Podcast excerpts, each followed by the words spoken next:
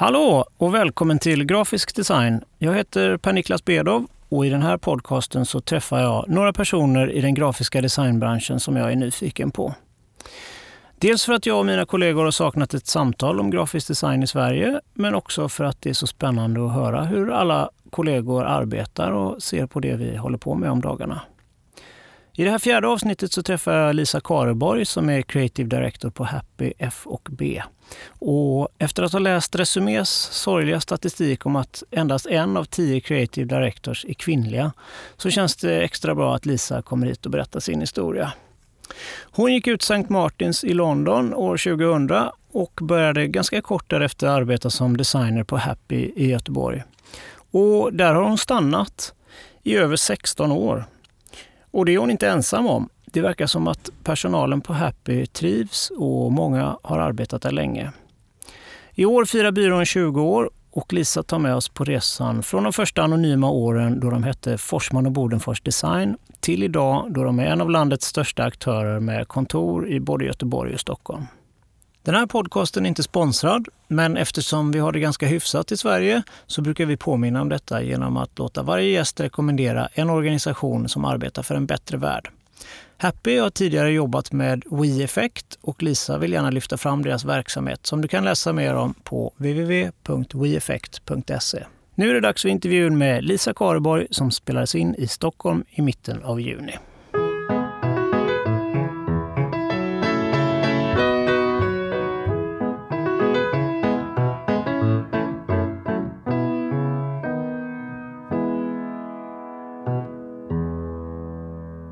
Hej Lisa, välkommen till Grafisk design.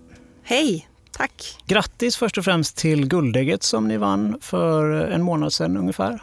Jag är lite nyfiken på hur ni på Happy ser på att tävla i grafisk design.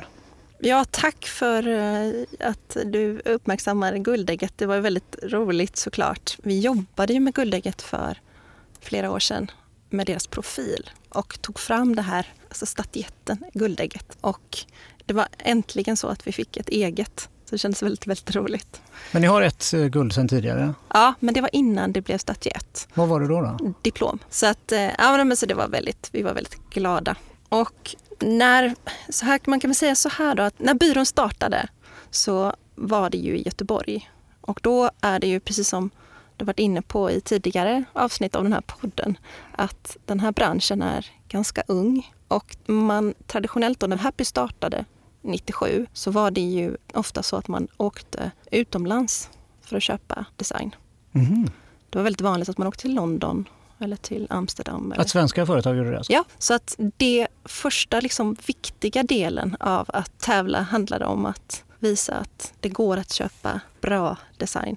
Det går att köpa kreativitet på internationellt hög nivå. Och om man då dessutom har sin bas i Göteborg så behöver man vara ännu tydligare med att det går att köpa bra kreativitet även i Göteborg. Så det var ett av de viktiga liksom, redskapen i starten. Och det här var 90? 97. Så Happy fyller 20 år i år faktiskt. Eh, och då hade vi också ett antal uppdrag ganska där i starten om man säger så, eh, som lämpade sig väldigt bra för att tävla med. För det är ju så att olika uppdrag är ju på olika sätt. Eh, ett komplext identitetsuppdrag kan ju vara, vara svårare att liksom tävla med. Men då hade vi under flera års tid, hade vi bland annat Arctic Paper som kund. Och de hade ju oss som målgrupp, alltså kreativa personer. Och hela Europa som, som sin marknad. Och bara i princip ett följebrev på det lokala språket. Så vi tvingades komma på idéer som var väldigt visuella, som var väldigt liksom, lätta att förstå och som var lätta att gilla för en målgrupp som, som är designers. Och då så hade vi ett antal år där vi verkligen fick mycket uppmärksamhet kring de produkterna som vi gjorde då. Hur, hur ser du på att tävla idag? Då? Ni, om man tittar på en hemsida så har ni ju enormt många priser. Ni måste väl ha mest priser av alla designbyråer i, i Sverige?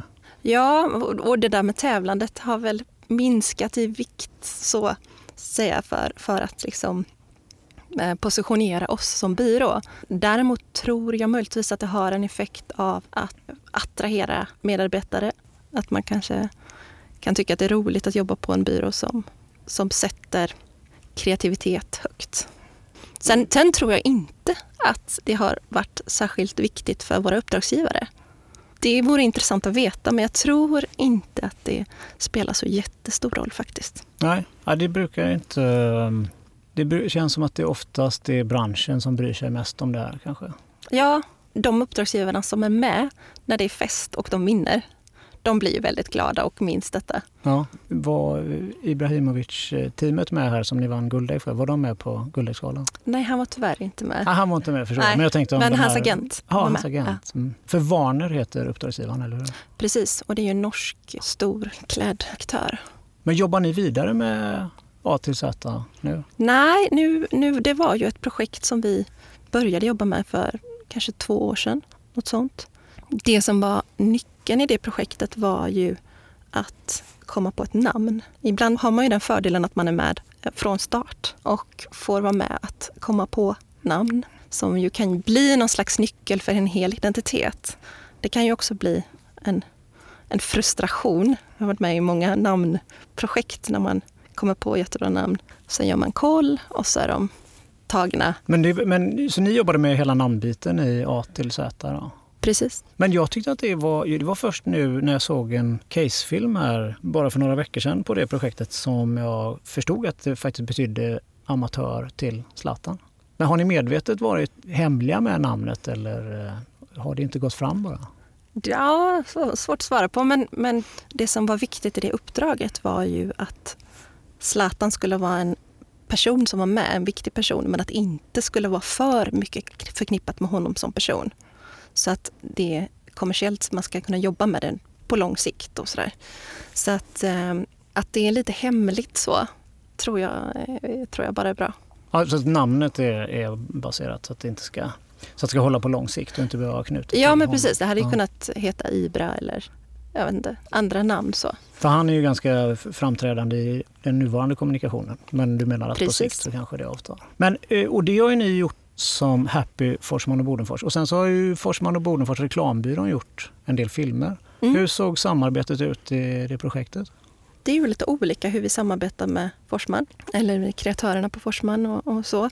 Eh, ibland är det så att nu var det ju en uppstart, så att säga, ett helt nytt projekt. Och då jobbar vi nära tillsammans. För att hur någonting lanseras är ju jätteviktigt. Och de var en, en viktig del i, i till exempel bildspråket och, och den delen. Även om själva identiteten och förpackningsjobbet och det tydligt låg på vårt bord så att säga, så jobbar vi tätt tillsammans. Så kommer Warner kommer till Happy då och vill ha det här uppdraget eller kom de till Forsman och Bodenfors reklambyrån eller hur såg det ut? Åh, nu vet inte jag hur det är precis i det fallet, vad, hur det började där. Men oftast skulle jag nog säga att de kanske känner till Forsman och Bodenfors mer än vad de känner till oss. Även om vi har, vi har ju väldigt många uppdrag som, som inte Forsman har, så att säga. Eh, och sen så har vi uppdrag som vi delar.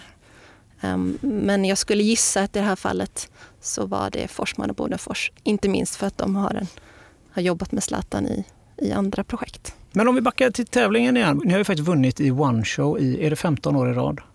Ja. ja. I amerikanska tävlingen One Show. Det får man ju säga är en, en enastående bedrift. Men jag tyckte lite att fram till i år så har ni varit lite tysta. Ni vann ju jättemycket grejer och var, skrevs om er och, och sådär fram till kanske, jag vet inte vilket år det var, men ungefär när ni gjorde Eurovision-identiteten. Men sen så har det varit lite tyst. Är det, upplever du samma? Är det någonting som är medvetet? Eller? Eh? Ja, men alltså det, det är intressant att du säger det. Eh, för jag tror att det har varit tydligt för oss som jobbar på byrån att, att vi har liksom ändrat lite karaktär på uppdragen. Det är lite sådär, som jag sa innan, att ibland har man uppdrag som går lätt att liksom, tävla med. Och ibland har man uppdrag som är mycket liksom mer komplexa som tar lång tid, eh, som är mer strategiska. Vi har ju haft en resa hos oss som handlar om att vi har gått från att vara mer av en designbyrå till att bli mer av en strategisk designbyrå till att bli mer av en varumärkesbyrå. Så att säga, vi, har, vi har anställt en massa strateger. eh, och jobbat intensivare med kunderna med sådana saker som man inte riktigt kan se. Eller kunden kan såklart liksom se och få effekt. Vi har Jobbat jättemycket med interna målgrupper och de kan man ju aldrig riktigt liksom förpacka så att man kan visa upp att ja, det här är resultatet. Storleken på uppdragen har ju, har ju blivit också väldigt mycket större för vår del. Vi jobbar med, med liksom, ja, men kanske lite mer komplexare processer tror jag. Men är det, det är en medveten strategi från er sida att ta större uppdrag då gissar Ja, det är det. Dels för att vi tycker det är intressant. Ända från att vi började så har vi jobbat väldigt mycket med kommunikativ design. Det är lite liksom kanske arvet ifrån att vara nära en, en reklambyrå. Att hela tiden jobba med det här eh, som den kommunikativa idén. Och att vi upplevde att vi ofta, en, en period då, gjorde mycket strategiska rekommendationer som vi liksom inte riktigt tog betalt för eller som var sån där, ett sånt där första steg innan vi kom in i, i nästa fas. Och sen förstod vi att ja, men det där är ju, eller dels tyckte vi själva att det där börjar ju bli ännu mer intressant eller lika intressant som uttolkningen. Liksom. Och då började vi känna att ja, men nu behöver vi formalisera den delen lite mer. Alltså att vi också kan faktiskt ta betalt för den delen. Och jag tror också att det har skett en större efterfrågan på den typen av, av tjänster hos uppdragsgivarna och jag tror också att det som man har upptäckt är värdet av det. Om vi hade 10, ibland 15 jobb att skicka in och tävla med så rör det sig om, idag rör det sig om kanske fem jobb som vi känner, ja men det där kan vi. På ett där år. är värt att, ja på ett år. Men vad är motsatsen till kommunikativ design som ni jobbar med idag då? Alltså för vår del, så vi tycker att vi har gjort samma sak hela tiden på ett sätt. Men det som kanske kan beskriva det är ju att vi kommer allt tidigare med i processerna. Vi är allt mer involverade i delar som handlar om affärsmål eller andra viktiga delar av företagets framtid eller organisationens framtid. Vi är liksom med i de diskussionerna mycket mer än vi var innan. Och det kan hända att det var så att tidigare var det en eh, konsult som var ett steg innan oss som, som gjorde till exempel en varumärkesplattform eller en strategi. Och sen kom kunden till oss och sa, nu har vi suttit i ett år och verkligen liksom gnuggat varenda stavelse.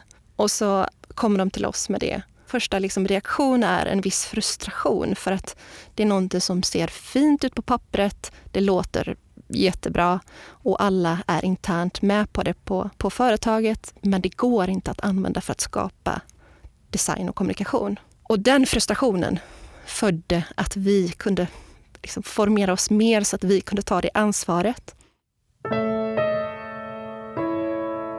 Men hur har den här resan gått nu då? de här åren. Nu, nu kom ni ju igen starkt här med A till Z i år. Och känns det som att det är, är ni framme nu? Eller? I vår värld så, så hände det väldigt mycket. Vi blev, under 2016 så blev vi tio nya. Nu är vi 25 ungefär på Göteborgskontoret. Vi är ett tiotal på Stockholmskontoret. Vi börjar bli rätt många. När jag började på Happy så var vi väl tio kanske. Och det är någonting som påverkas såklart när man är med och driver en byrå. Va? Hur får vi alla nya att liksom, förstå idén med, med oss och hur vi jobbar tillsammans och sådär. Som tur var har vi ju många som har jobbat tillsammans med varandra i evigheter. så vi har någon slags trygg bas. Men eh, sådär. Och sen har vi ju också för precis ett år sedan såldes ju Forsman och Bodenfors till MDC. Och det innebär att en amerikansk ägare med ett väldigt stort internationellt nätverk. Det gör ju att vi plötsligt har fått under senaste året då eh, dykt upp en hel del tillfällen och, situationer som känns, som känns väldigt spännande internationellt. Men, men hur, hur, har ni påverkats av, rent konkret av, av försäljningen? Där? Är ni, för Forsman och Bodenfors, reklambyrån äger 50 procent av Happy va? Ja precis, jag tror det är lite mer till och med, 58 tror jag. Något sånt där. Då är ni amerikanskägda till 58 procent nu då? Ja, fast, fast det är fortfarande Forsman och Bodenfors som, som liksom äger oss då. Så det är fortfarande de som sitter med i vår styrelse, de personerna. Eh, sen är det ju de i sin tur då som ägs av MDC. Eh, så vi har väl egentligen fortsatt som vanligt, men förutom att det har dykt upp en del förfrågningar och att vi själva nu också håller på att kika väldigt mycket på hur kan vi dra nytta av det här. Vi hade en period när vi var en del i New York till exempel. Ja, men det var i samband med att vi fick så mycket priser så fick vi också mycket uppmärksamhet där och sådär. Och då tänkte vi att ja, men då borde väl någon vilja liksom, att vi gjorde ett uppdrag. Men eh, det, var, det var lite svårt så. Och verkligen få, det, var, det var lätt att få folk att gilla det vi gjorde och svårare att få dem att anlita oss. Och jag tror att hela skillnaden där är närvaro. Och det som MDC kan då liksom tillgodose. Så vår, vårt sätt har ju varit att vi har väldigt mycket jobbat med internationella uppdrag fast som har en bas i Sverige. Så vi har liksom jobbat med stora uppdrag som på många marknader som du vet, SKF och Skanska och Thomas Cook och sådär.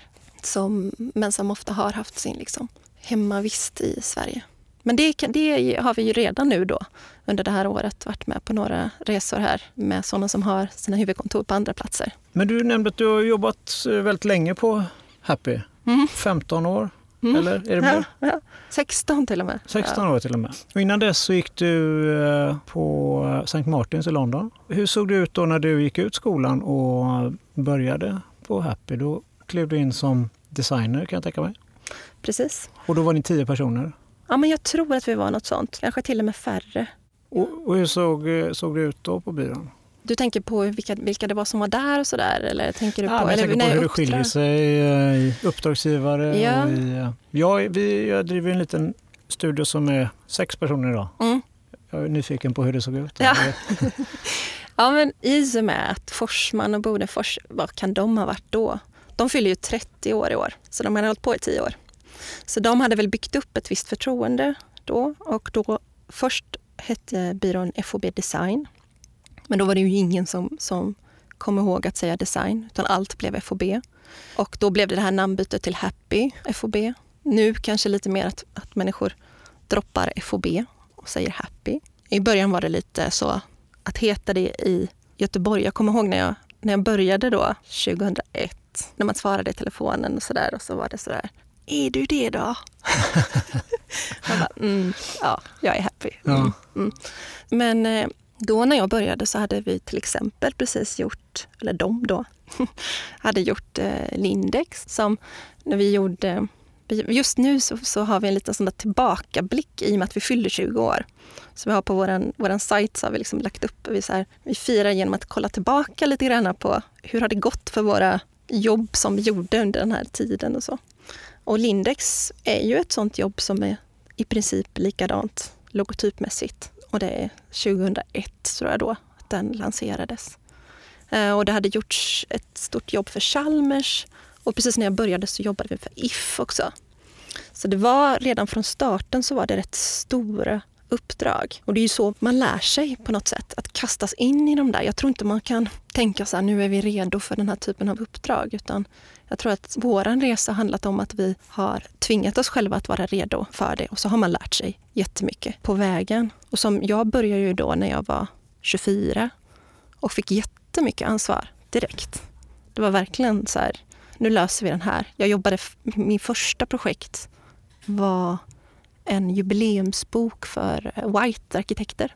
De firade 50 år. Det kan man ju i efterhand känna så här, oj, det är en väldigt viktig publikation. Men jag fick liksom jobba väldigt intensivt med det där och komma med idéer och prata med de högsta där i den ledningen så att säga. Och liksom.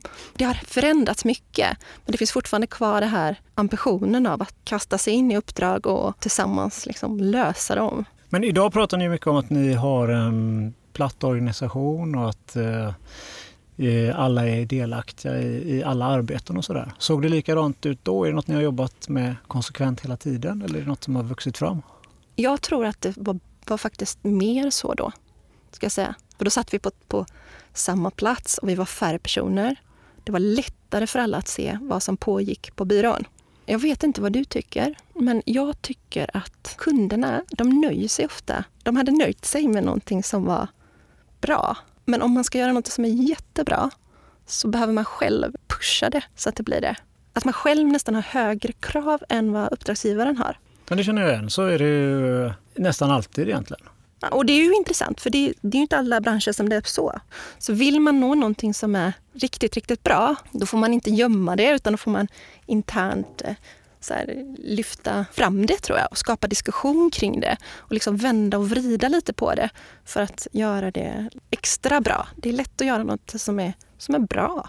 Men om man vill att det ska bli riktigt bra, då tror jag verkligen på den som involveringen av andra på vägen. Och speciellt sådana här, liksom, vad ska man säga, kvalitetsmedvetna, envetna personer som liksom, men borde vi inte göra så här istället? Eller så här, att man själv pushar det. Men det måste finnas någon som ändå tar besluten och säger så här gör vi. Vem är det hos Happy? Ja, men alltså jag tror att eh, vi försöker ju jobba med att så mycket ansvar som möjligt hamnar i arbetsgruppen. Det finns inget sånt här att, att, att jag skulle ha mer ansvar eller något sånt där utifrån de lösningarna som vi kommer på i specifika uppdragsfall. Men det verkar som att det är många som stannar på Happy när de väl har börjat jobba där. Vad är nyckeln till att få sin personal att trivas så bra så att de stannar länge? Ja, det var roligt för på tåget upp till Stockholm idag så träffade jag Lars Forsberg som är en copywriter. Fantastisk person, fantastisk yrkesman som vi jobbade jättemycket med för ett antal år sedan. Han frågade så här, är den personen kvar? Är den personen kvar? Är den personen kvar? Och så sa jag, ja, ja, ja. Alla är kvar. Och då var hans iakttagelse också sådär, men detta måste vara, detta måste vara unikt nästan. Och det är det ju på sätt och vis. Det, det, förstår man ju att det är. Att väldigt många hos oss har jobbat väldigt länge. Jag är ju inte, vad sa jag? 16 år. Det, det är liksom inte det längsta, fastän det låter bisarrt länge. Så att en nyckel till att behålla sina medarbetare är väl kanske att, att ligga i Göteborg. Eh, det finns eh, bra byråer. Det finns små byråer som, som till exempel Lundgren Lindqvist eller Aoki. Ja, det finns några stycken som är, som är superduktiga, men de är inte uppe i våran storlek. Så man kommer ju liksom inte åt de här uppdragen som vi jobbar med. Utan då, I sådana fall måste man ju flytta till Stockholm. Och för att behålla människor som är väldigt begåvade, som vill flytta till Stockholm, då öppnar man ett Stockholmskontor. Men sen tror jag att eh, det handlat också om att vi har förändrats så mycket. Hade vi bara stått still så tror jag att människor hade upplevt att de behövde utvecklas på annat håll. Men i och med att vi har liksom förändrat väldigt mycket om hur vi jobbar och vilka uppdrag vi jobbar med så tror jag att många känner att det här är inte samma byrå som jag jobbade för tio år sedan. Utan det här är någonting annat. Och det kommer faktiskt en ganska eh, diversifierad eh, antal lösningar ur Happy också. Ni, ni har, det är väldigt olika, ser väldigt olika ut det som kommer ut. Ni har ju inte en stil eh, sådär direkt. Hur, hur gör ni för att uppdatera er själva hela tiden och, och inte fastna i ett formspråk? Alltså vår, vår idé är ju att ha kreativiteten och inte estetiken som vårt signum. Och det kanske också, apropå din fråga tidigare om tävlandet, att det också har varit en del av det. Om man har en estetiskt signum eller en, en signature style eller vad man nu vill kalla det, så det är ju lättare att se det som uppdragsgivare kanske. Det är lättare att se att man så här, det där, där kan jag gå och köpa det där. Om man istället som vi tror väldigt mycket på att hitta uttrycket som ett liksom, kommunikationsmedel, eh, att, att formen blir en effekt av en, en idé, då är det ju liksom svårare att förpacka oss på ett sätt och vis. Utan då måste man förpacka oss på det sättet att kom och köp kreativitet. Du vet inte exakt hur det kommer se ut i slutändan, men det kommer bli någonting som kommer bli unikt för er och det kommer bli bra. så. Men vad är kreativitet egentligen? Ja, vad är det? Det är väl problemlösning kanske?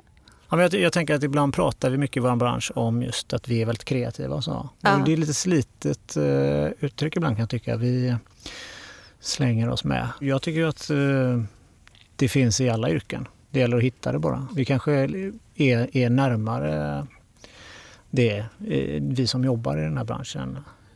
Men jag tänker att en, både en direktör och en vaktmästare kan vara kreativa.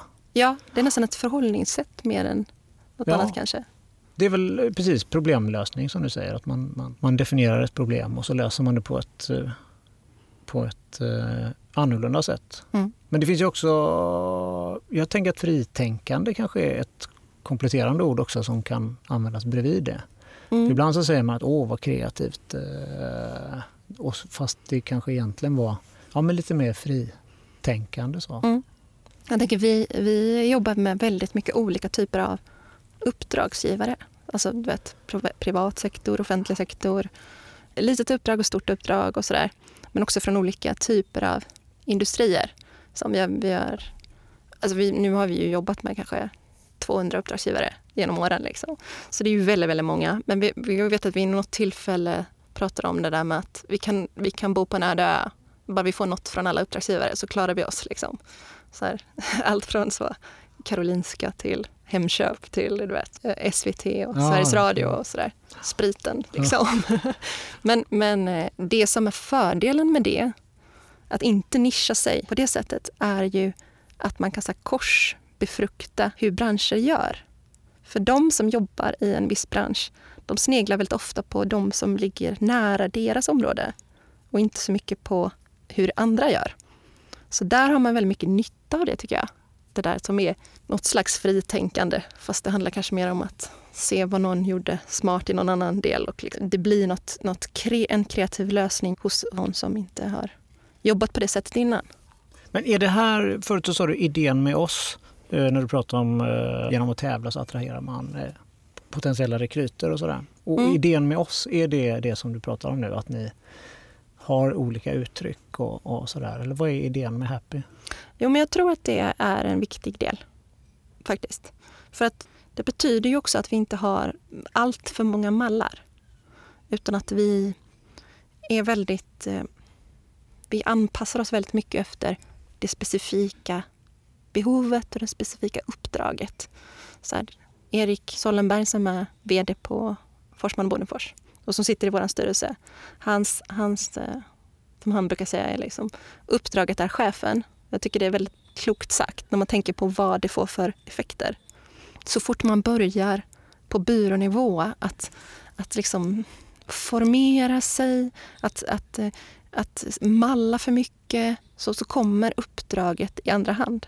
Förstår du vad jag menar? Mm. Att, att liksom, om man låter den vara, om man låter organisationen vara lite mer eh, flexibel så kan man också möta väldigt mycket olika typer av uppdrag på bästa sätt.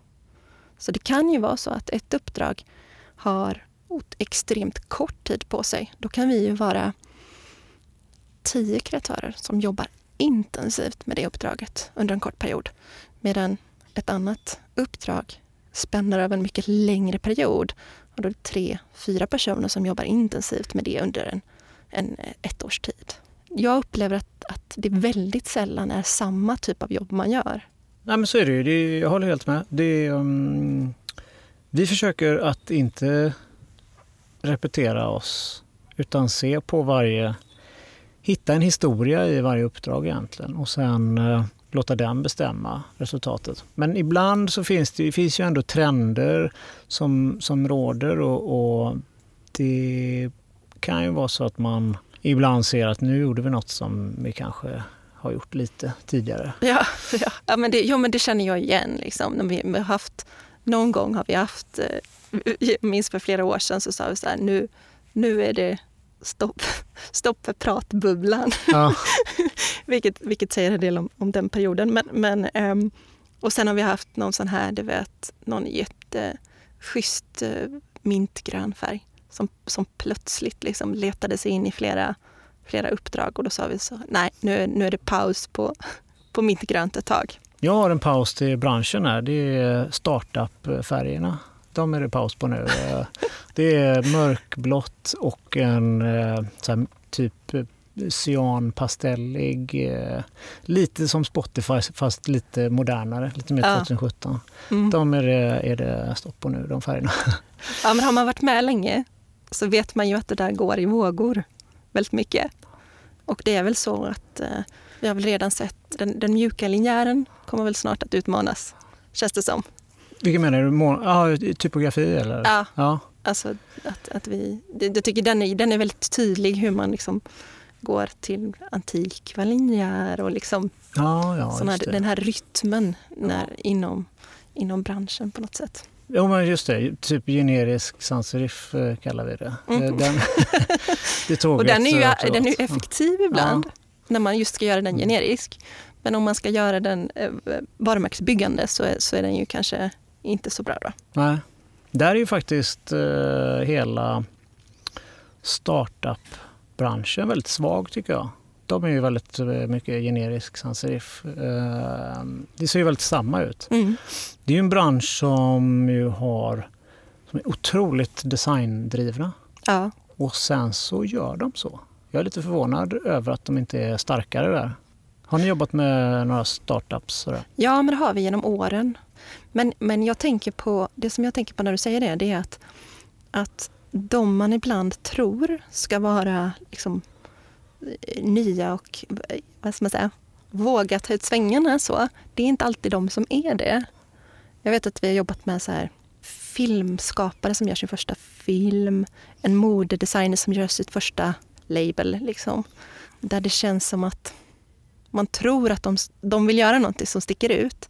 Men i själva verket så är det viktigt att det gör något som ser ut som att det är på riktigt. Och att det är som det ska på något sätt. Vilket jag kan ha förståelse för.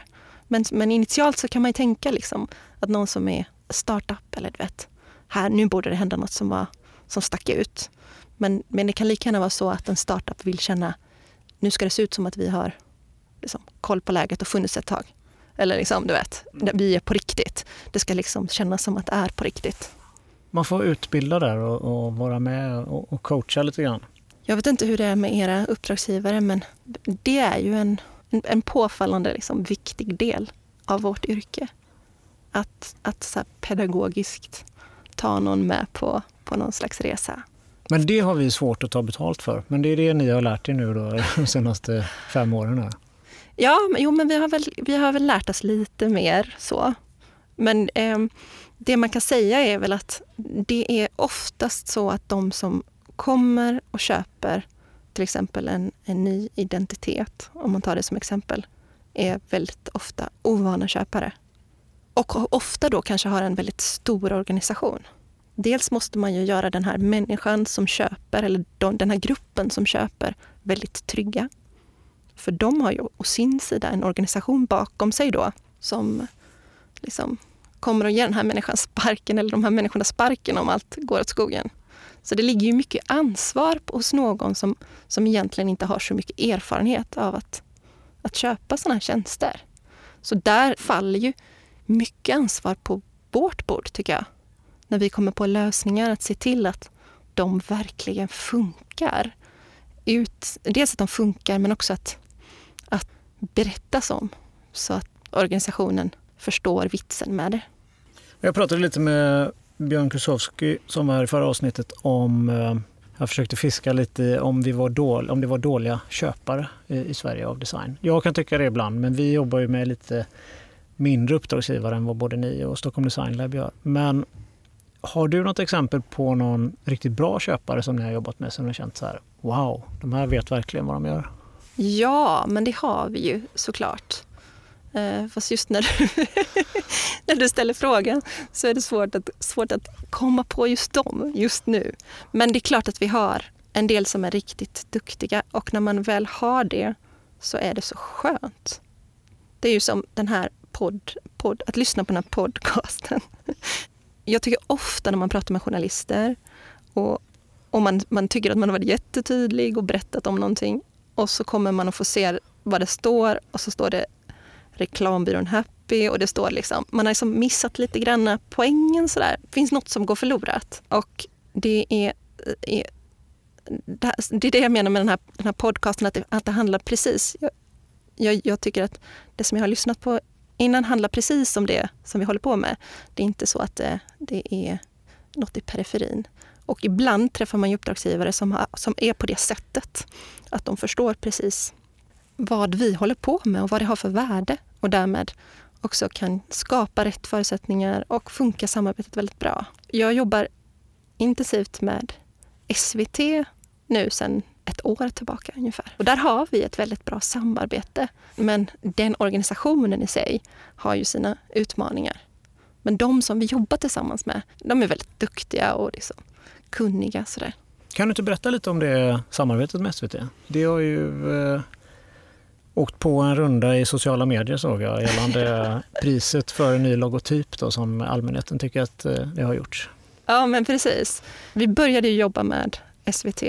SVTs gamla profil var ju framtagen 2001 och just av, som vi var inne på innan, ett brittiskt, en ja. brittisk byrå. Eh, vad hette den engelska byrån? Jag tror de hette någon sån där INP Design eller något sånt. Eh, men vi, och sen var faktiskt vi inne en vända och justerade förhållandet mellan den här stjärnblomman som var liksom det centrala och ordbilden för, för många år sedan. Men nu så har ju SVT haft då den här stjärnblomman som identitet på vissa delar på corporate nivå medan man har jobbat med SVT 1 och 2 och Play och så vidare på sin produkt. SVT har ju utsatts för en, för en, en ganska dramatisk konkurrenssituation kan man säga. Minst, minst sagt de senaste åren. Av eh, Netflix? Och... Ja, men precis. Och över, överhuvudtaget hur tv-tittandet sker. Jag var i någon eh, klass och, och, och, pratade för inte så länge sedan och frågade hur många av er har tv? Och då var det en person av kanske 30. Hur, hur gamla var de? Ja, men det var ju designskola i, i Köpenhamn. De var väl 20, 25, något sånt. Och det är ju det som, som SVT också ser, att deras relation med de yngre tittarna är inte alls eh, som, som med de som är uppväxta med SVT. Det som vi är med och hjälper dem att bygga nu är ju ett starkt varumärke eh, och ett starkt sätt att jobba med det inom alla sina områden. Och att inte heller skilja så mycket på det som, är, som, som kallas för broadcast och det som kallas för något slags digitalt tittande. Utan att de två närmar sig varandra väldigt mycket. Men innebär det att eh, man slopar play-identiteten då framöver? Eller? Eh, det är väl sånt som, som pågår diskussioner kring såklart. För man kan tänka sig så här, är det så att världen är mogen för att förstå vad en play-funktion är? Alltså när Play kom var, man, var det någonting ganska revolutionerande. Men idag är det inte det. Utan nu har alla i princip skapat sina Play-funktioner. Så eh, SVT blir viktigare än själva Play-funktionen. Även om man fortfarande vill särskilja dem åt såklart. Som sagt, vi började jobba intensivt med SVT i ja, men precis för ett år sedan. Och så eh, kom de på att ja, men vi fyller ju 60 år i år. Och vi, det vore fint att fira med att byta ut logotypen, att liksom göra det som en, som en markering. Då i november i eh, 2016 så gjordes det ett steg på vägen. Eh, vi har ju vi har gjort ett helt koncept och ett helt system och, och sådana delar. Men man bestämde sig för att ändå rulla ut själva eh, logotypen. Och då var ju vi Lex andra uppdrag som vi har jobbat med där man har varit väldigt arg. Speciellt eh, som säga, offentliga sektorn kan göra trollen väldigt upprörda. Så, så att eh, vi, vi, jag vet att vi, vi var väldigt så här, okej okay, nu måste vi se så här, vad kost, ni måste ha koll på pengarna och vi måste liksom, hela den här Q&A och sådär. Och de var lite coolare på SVT faktiskt tyckte jag. Men, men sen så, så hände det inte så mycket. Utan alla var ganska glada. Så där. Vi fick fin respons. Men sen började det här segla runt ett, ett, en liten fil där man ser eh, logotypen som då inte har den här stjärnblomman utan bara den avskalade logotypen. Och våran då väldigt minimalistiskt avskalade logotypen. Och så stod det att det kostade 2,7 miljoner tror jag. och eh, då var det väldigt många som sa jag kunde ha gjort det för mindre. För 1,3. Ja, precis. Ja. Eh, och sen så menar men och det kan jag tycka är så synd att våra jobb oftast så här, kommer upp i de, den typen av sammanhang. För att det blir ju liksom så, det blir så otroligt platt. Liksom. Även om det är symboliskt så blir det så platt, så platt, så platt. Liksom. Man har jobbat intensivt med så många delar och det där är bara som en liten, liten del av det. Men, eh, ja, men det, var, och det var något troll som var sådär. Det var för att den förra såg för mycket ut som ett T i den förra såg för mycket ut som ett kristet kors. Så att därför så, så ska muslimerna... Äh, vet, man bara, ja, det är såna här liksom konspirationer. Men viralgranskaren tog i alla fall upp den och var, var sådär, nej, det stämmer inte. Den här logotypen kostar inte 2,7 miljoner. Nej, logotypen är ju eh, väldigt eh, fast förankrad i vad, att det är det man ändrar. Men vad, vad, säger man om logotypen 2017? Hur viktig är den? Generellt menar jag nu, alltså, i, i en identitet. I livet? Ja. uh, ja, hur viktig är den egentligen? Den kan ju vara, alltså det beror ju verkligen på. Den kan ju vara superviktig. Jag skulle säga att när vi jobbade till exempel med Thomas Cook, det uppdraget, eller Ving som det började som, med det här liksom hjärtat som, ble, som blev någon slags gemensam symbol för hela, hela den.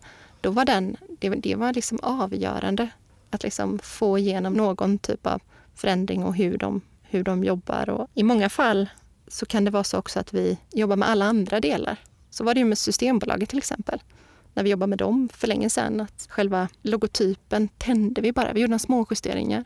Men sen satsade vi liksom allt på att göra om allt annat runt omkring. Så fick den stå för arvet på något sätt. Och det var likadant vi gjorde med, med Liseberg som vi jobbade med för några år sedan. Att vi lät logotypen, den hade någon förankring i någon slags 80-tal fastän parken är från 1923. Så då kände vi så här, nej men den, den här logotypens roll behöver... Vi tittade på hur den, hur den såg ut förr. Och så kastar man tillbaka den i tiden så att den blir någon slags ankare. Och så kan man göra de andra delarna till, till mycket liksom mer samtida och, och levande. Min eh, tanke är att en, en bra identitet idag är när man kan ta bort logotypen och fortfarande känna igen avsändaren. Vi hade ett projekt här för en månad sedan där vi åkte på en riktig kölhalning av uppdragsgivaren. Det var en stor organisation som ska göra om hela identiteten och vi presenterade allting och det, de eh, tyckte det var jättebra. Och sen skulle det in en vända i styrelsen och då fastnade det allting på logotypen. De var inte redo att göra om den. Så då har de ett system med en gammal logotyp i och ingenting hänger ihop. Men, och de förstår inte att allt är bytt ändå, att de bara håller kvar med den här logotypen. Ja, och det intressanta tycker jag är hur stark är den där logotypen egentligen? Vi jobbade med, eh, ganska nyligen gjorde om Göteborgsoperans identitet. Och de hade ett monogram och vi var väldigt osäkra på hur starkt är det här monogrammet. De har använt den sedan 94 när de startade. Använt den som, som liksom, du vet, så stämplat logotypen överallt. På under porslin och på varenda föreställning som de någonsin haft. Så, så vi gjorde en undersökning på bara två veckor. Ett undersökningsföretag som frågade 300 personer i Västra Götaland, regionen då. Visade upp den symbolen och liksom, vad står den här för? Och då blev resultatet, tror jag, 19 procent, något sånt där, som kände till den. Vilket är väldigt lågt. Och då blev plötsligt öppet för att man också internt kan säga värderingen, gör den rätt jobb för oss eller inte? Så ibland kan det ju vara så att man internt har en sån stark relation till sin arbetsplats. Att därmed har logotypen blivit så laddad med liksom allting och allting den står för. Så att man nästan har tappat det där objektiva perspektivet. Min erfarenhet är också att när man har gjort de här bytena så är det fråga alla ett år senare. Och det är ingen som saknar det gamla. Utan det är liksom, men det är alltid 10% av de som jobbar där som grymtar och är jättearga. Och, och problemet är ju när det är vd. Då har man ju... Då, men hur, ja, de, de kommer att jobba med den här identiteten. Ni gjorde inga övriga justeringar efter det här beslutet? Eller? Nej, vi får se hur... Ehm, de får väl ha en liten intern överläggning. Jag ville gärna vara med och presentera det här inför styrelsen men de eh, sa att det, det blir nog bara värre om det kommer in någon konsult och ska berätta hur de ska göra. Så att eh, jag fick inte vara med där. Och eh, nu får vi se. Nu implementerar vi systemet och så behåller vi den gamla symbolen. Men det är en väldigt eh, omodern syn på en visuell identitet, tycker jag. Att logotypen är ju inte vad den var för hundra år sedan eller inte ens för tio år sedan. Utan Nej. idag är ju någonting som har kommit extremt mycket de senaste tre, fyra åren är ju flexibla logotyper till exempel. Mm. Eller responsiva logotyper som kan förändras beroende på kontext och sådär. Det är ju bara en utveckling av systemet kan jag tycka. Uh, och på en del ställen så är det ju jättebra att ha möjlighet att, där man kanske inte kan använda logotypen. Till exempel för eh, jobbar vi med en uppdragsgivare som heter Kapital som är en fintech startup. I, den startade här i, i Stockholm men eh, är baserad i USA främst. Eller det är mm. där den jobbar. Och då fick de en, en stor sån här banneryta på iTunes Store, heter det mm. Uh, men där får man inte ha med några logotyper. Men då har vi tagit fram ett illustrationssystem för dem som är baserat på logotypen. Logotypen består av små, små tårtdiagram kan man säga. Och sen så har vi plockat isär dem och använt alla de små pusselbitarna och har byggt ett illustrationssystem för. Eh, och det fungerar otroligt bra. Man ser med en gång eh, färgpaletten och de här små bitarna tillsammans. Så då kan man se det ändå att det är kapital utan att man behöver använda logotypen. Det tycker jag är bra branding, att hela, allting sitter ihop. Liksom. Hela vägen ja, från, från färgpalett och, och, typografi och hela vägen ner till logotypen då, som är en del i, i en identitet idag. Och det märker man ju att ju fler, jag tycker också att precis det som du är inne på, att man om man går in till exempel på någons hemsida eller om man nu, den här utmaningen som, som alla har nu i sociala medier och sådär, det behöver man inte, där står ju ofta vem det är i text till exempel. Det är inte alltid man måste, man ska jobba med sin logotyp där. Det står redan, det är såklart att man är hos någon eller att man besöker någons plats. Så att det är mycket smartare att använda den ytan för, för någonting annan typ av upplevelse och kommunikation än att bara ha sin, sin logo där. Jag fick ett mejl här inför eh, det här samtalet av en person som tyckte att, att jag kunde vara mer kritisk i den här eh, podcasten. Och det kan jag tycka också. Samtidigt så tycker jag att branschen är inte så vad ska man säga, hyllande idag tycker jag, här hemma, eh, eller i Sverige. Jag upplever att det, den är nästan lite missundsam ibland kan jag tycka. Så att jag svarade att jag har hellre lyfter fram det som jag tycker är bra och sådär. Jag har också tänkt på det. För jag har varit med i något sånt där jurysammanhang någon gång när, när, när det blir sådär starka känslor. Och någon säger så här, om det här, om det här vinner, då kommer jag sluta med design. Så, alltså, att, att det är så starkt liksom. Och, att, och någon annan som var så här, jag, jag tror att jag läste någon, någon, i någon DNAD-jury att det var så här, jag kommer tända eld på mig själv så här, om det här bidraget belönas. Alltså du vet, att det är liksom olika, väldigt olika syn på vad som är bra och vad som är liksom så. Så att eh, jag vet att jag vid, vid det tillfället, det var, det var några år sedan nu, men, men att jag verkligen var så här, men går det överhuvudtaget att, att typ alla vi på Happy, kan vi enas om vad som är riktigt bra? Eller kommer vi också stå där och skrika så här, jag kommer gå ut genom dörren? Så, så, så då vid det tillfället så gjorde jag någon sån, att alla skulle nominera bidrag som de tyckte var eh, riktigt bra. Bara för att komma åt det som är riktigt bra. Att, precis som du säger, så här, prata inte om prata om att åh, vad de skulle ha valt ett annat typsnitt eller åh, de skulle ha valt en annan strategi. Så där. Utan också faktiskt se när det, när det är något som är riktigt, riktigt bra.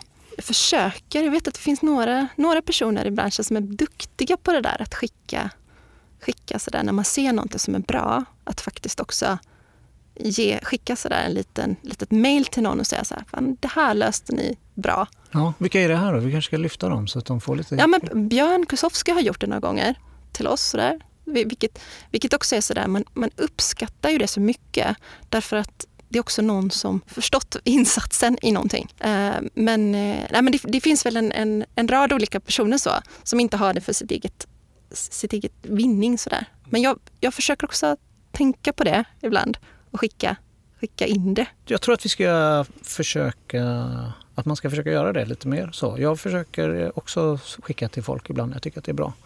Men vad jag tänkte fråga dig då var om vi ska vara kritiska. Mm. Vad, vad tycker du om den svenska designbranschen? Finns det någonting du är kritisk mot? Ja, ett perspektiv som, som ju är mångfaldsperspektivet såklart. Men, men jag tror att den är ganska relativt uppenbar för alla som är i våran vår värld.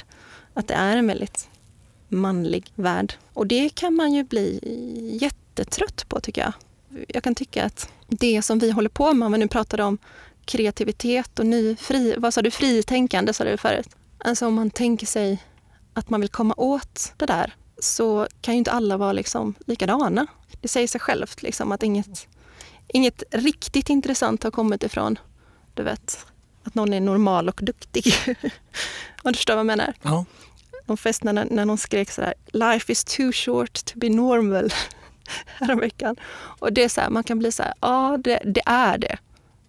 Det är, det är för kort och vi, vi behöver ha ett, liksom, i, i vår bransch, om man nu ska komma åt det där, så behöver vi kanske ha en mer öppnare liksom, miljö där man kan få vara lite annorlunda också och ändå vara framgångsrik. Du behöver inte vara liksom exakt likadan som någon som...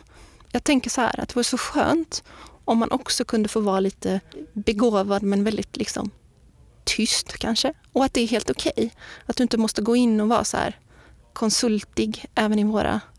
Att, att vi liksom kan mixa upp lite med bakgrund perspektiv och, och framförallt känner man så här, men varför inte mixa upp eh, liksom, man och kvinna? Det är som, det, det som är så, så enkelt steg. Så.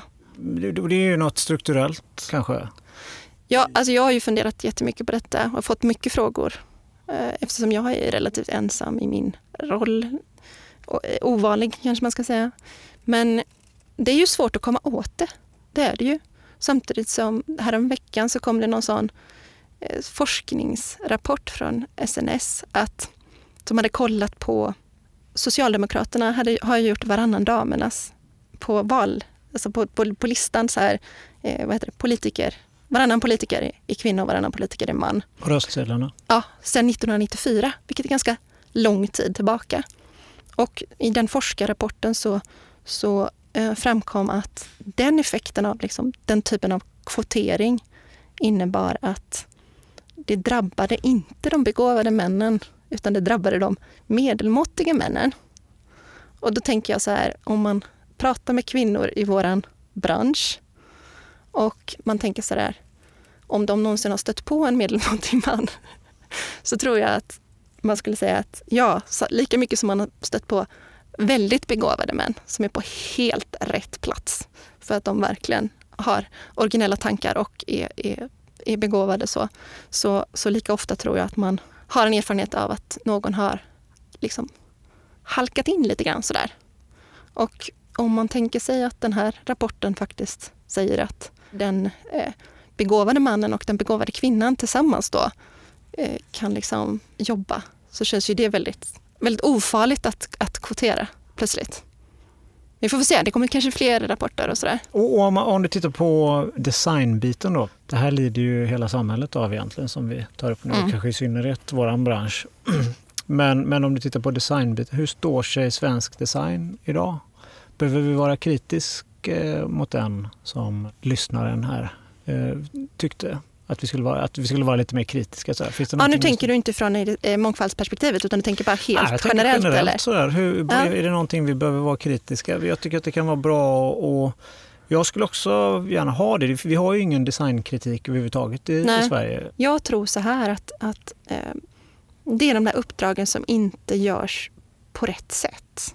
När det är någonting som görs alldeles för, för, för sent. Jag har någon idé om att väldigt många hade mått bra av att ha en, en som, som oss, som någon, dig och mig, som har jobbat länge med någonting som någon slags konsult väldigt tidigt i en process. Innan de ens liksom fattar något beslut om vad de ska göra, upp i en styrelse kanske. Att vara, en, vara liksom gästspelare i en styrelse och komma med råd utan att liksom sälja in sitt eget jobb.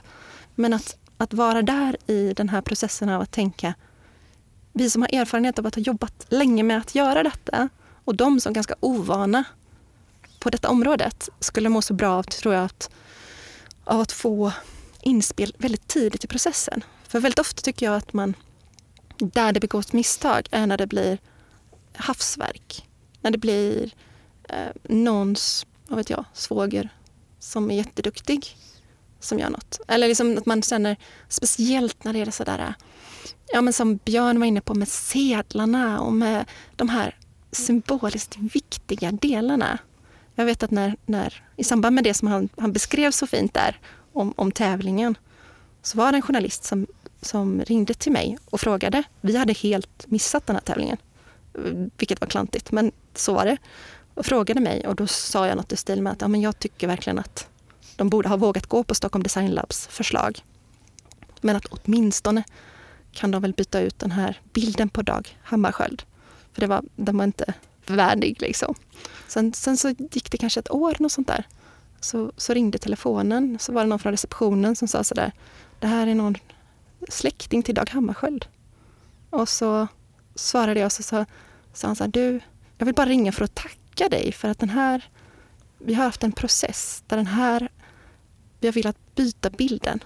Och tack vare att du sa det här i, i tidningen så har de liksom bytt ut bilden. Ja. Så. Och det var så fint, men det, det, det, säger också någonting om, om, tycker jag, det här att vi sitter på en massa kunskap i branschen som fler borde kunna dra nytta av, eller en erfarenhet som fler borde kunna dra nytta av. Att det liksom inte riktigt görs. Du bara öser vatten på min eh, dåliga köpare-kvarn här nu, hör jag. ja, verkligen. Ja, men så är det ju. Vi, och det pratade ju, i, i det andra avsnittet så träffade jag Fredrik Öst och då pratade han ju om hur inhouse-byråerna blir mer och mer attraktiva i USA. Eh, jag vet att eh, Pinterest har haft har bra designers och Airbnb och, och lite mm. sådana här mm. stora amerikanska digitala tjänster. Och det är ju intressant. Det måste ju komma hit snart också. Ja, jag tycker att jag ser det lite grann faktiskt. Jag tycker, ser, att, jag tycker, ja, jag tycker att jag ser det. Var, vilka företag då? Nej, men jag tänker på till exempel Ving som jobbar med då, som hade en inhouse-avdelning på 100 pers ungefär. Som vi då jobbade gentemot. Sen det när vi jobbar med Sveriges Radio och SVT till exempel, då är ju deras, deras verksamheter är ju så nära det man, så nära vad vi gör så att säga. Så de måste ju vara väldigt involverade i det. Men jag tycker faktiskt att jag ser en sån där... Men det kanske också är en pendel. Liksom. Jag, jag kan förstå att företagen vill ta hem det så att säga och samla det. Att man har, går från att ha jobbat med väldigt många olika, kanske en, en reklambyrå, en webbyrå, en som strategisk designbyrå, olika. Och att man vill så här, ta hem det lite mer och äga det. Sen får vi se om de, om de konstaterar att det blir för dyrt. Kan ju vara så. Ja. Att man känner så här, vi kan inte bygga det. Det, kommer, det, det blir för dyrt och det blir inte tillräckligt hög kvalitet. Så svänger pendeln igen. Men jag tänker att de här amerikanska San Francisco-bolagen eh, rekryterar ju faktiskt toppkreatörer ja. i världen. Det är flera svenskar som har gått dit. Nu minns jag inte vad han heter, men från Perfect Fools var det en kille som gick till Airbnb tror jag. Mm. Och Dropbox har jag haft någon och, och Pinterest och sådär. Det ser vi väl inte riktigt än, kanske. Men några som jag är lite nyfiken på det är ju uh, Other Stories, and Other Stories. Mm. De har ju allting in-house uh, och gör ju det bra. Mm. Ja, de gör det jättebra. Um, och Eh, de kanske är någon, någon lite föregångare. Man hade mm. ju hoppats att Spotify skulle vara det men det tycker jag inte eh, man ser i, i alla fall i appen. Mm. Så det, det kanske kan vara en liten spaning då för svensk näringsliv att, att liksom rekrytera från byråerna. Ja, just det. Ta in Precis. en, en, en vässad kreatör helt enkelt som mm. styr allting. Och det kan man ju tänka sig att, att eh, den här vässade frilanskreatören att den också kan, kan nog ha rätt mycket att göra. Om du tänker att någon kan komma in och just hjälpa någon i ett, två år och, styra upp också en, en, eller styra upp, men du förstår vad jag menar, att liksom jobba intensivt med en inhouse-byrå. Okej, okay, men slutligen så tänkte jag bara backa tillbaks till, till tävlingen här igen. Då. Du har ju suttit i massa designjurys och, och vunnit priser i 16 år i rad här. Vad är, har du något enkelt tips om man vill tävla i design? Om vi ska vinna fler priser på, på mitt kontor, hur ska vi göra då? Det är väl lite grann så som, så som jag pratade om innan, att, att det gäller kanske att ha ett, ett bra bidrag som är lätt att förstå sig på. Att det är liksom någon slags nyckel. Och sen så att man får, eh, tycker jag, jag tycker verkligen att man ska försöka förenkla och förenkla och förenkla i sin beskrivning av det man, det man har gjort. För när man sitter i den där jurysammanhangen så kan man bli så... Alltså jag kan flera gånger tänka så här, jag måste sluta med design typ. För jag blir så, jag får en sån, över, sån total överdos av, av design. Eh, och så emellanåt så kommer det någonting som, som är en idé. Inte bara, för det, det är lite grann att man blir så mätt på, på det där visuella uttrycken och liksom sådär. Men så kommer det en originell idé eller ett originellt förhållningssätt eller någonting som, är, som stämmer så väl överens med uppdraget. Att det inte finns någon sån här varför gjorde de så här eller varför, varför blev det så här? Utan det bara känns självklart. Så tipset är väl att försöka koka ner den där beskrivningen och hur man förpackar det till att det känns som den självklara, rätta lösningen. Tack så mycket för det och tack för att du kom hit. Tack, det var jättekul.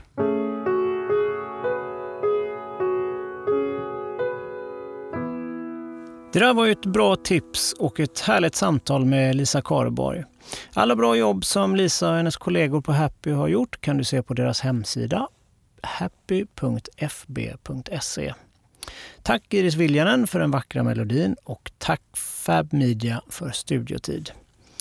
Tips, beröm eller kritik går till podcast.bedov.se och om du är nyfiken på vad vi gör till vardags så besök vår hemsida www.bedov.se bedow.se. Och vill du veta när nästa avsnitt av eh, Grafisk design kommer så kan du kolla på vår Instagram. I nästa avsnitt så träffar jag Carl Grandin som av alla framgångsrika projekt nog är mest aktuell med designen av bryggeriet Omnipojo. Det är jag så nyfiken på. Vi hörs då.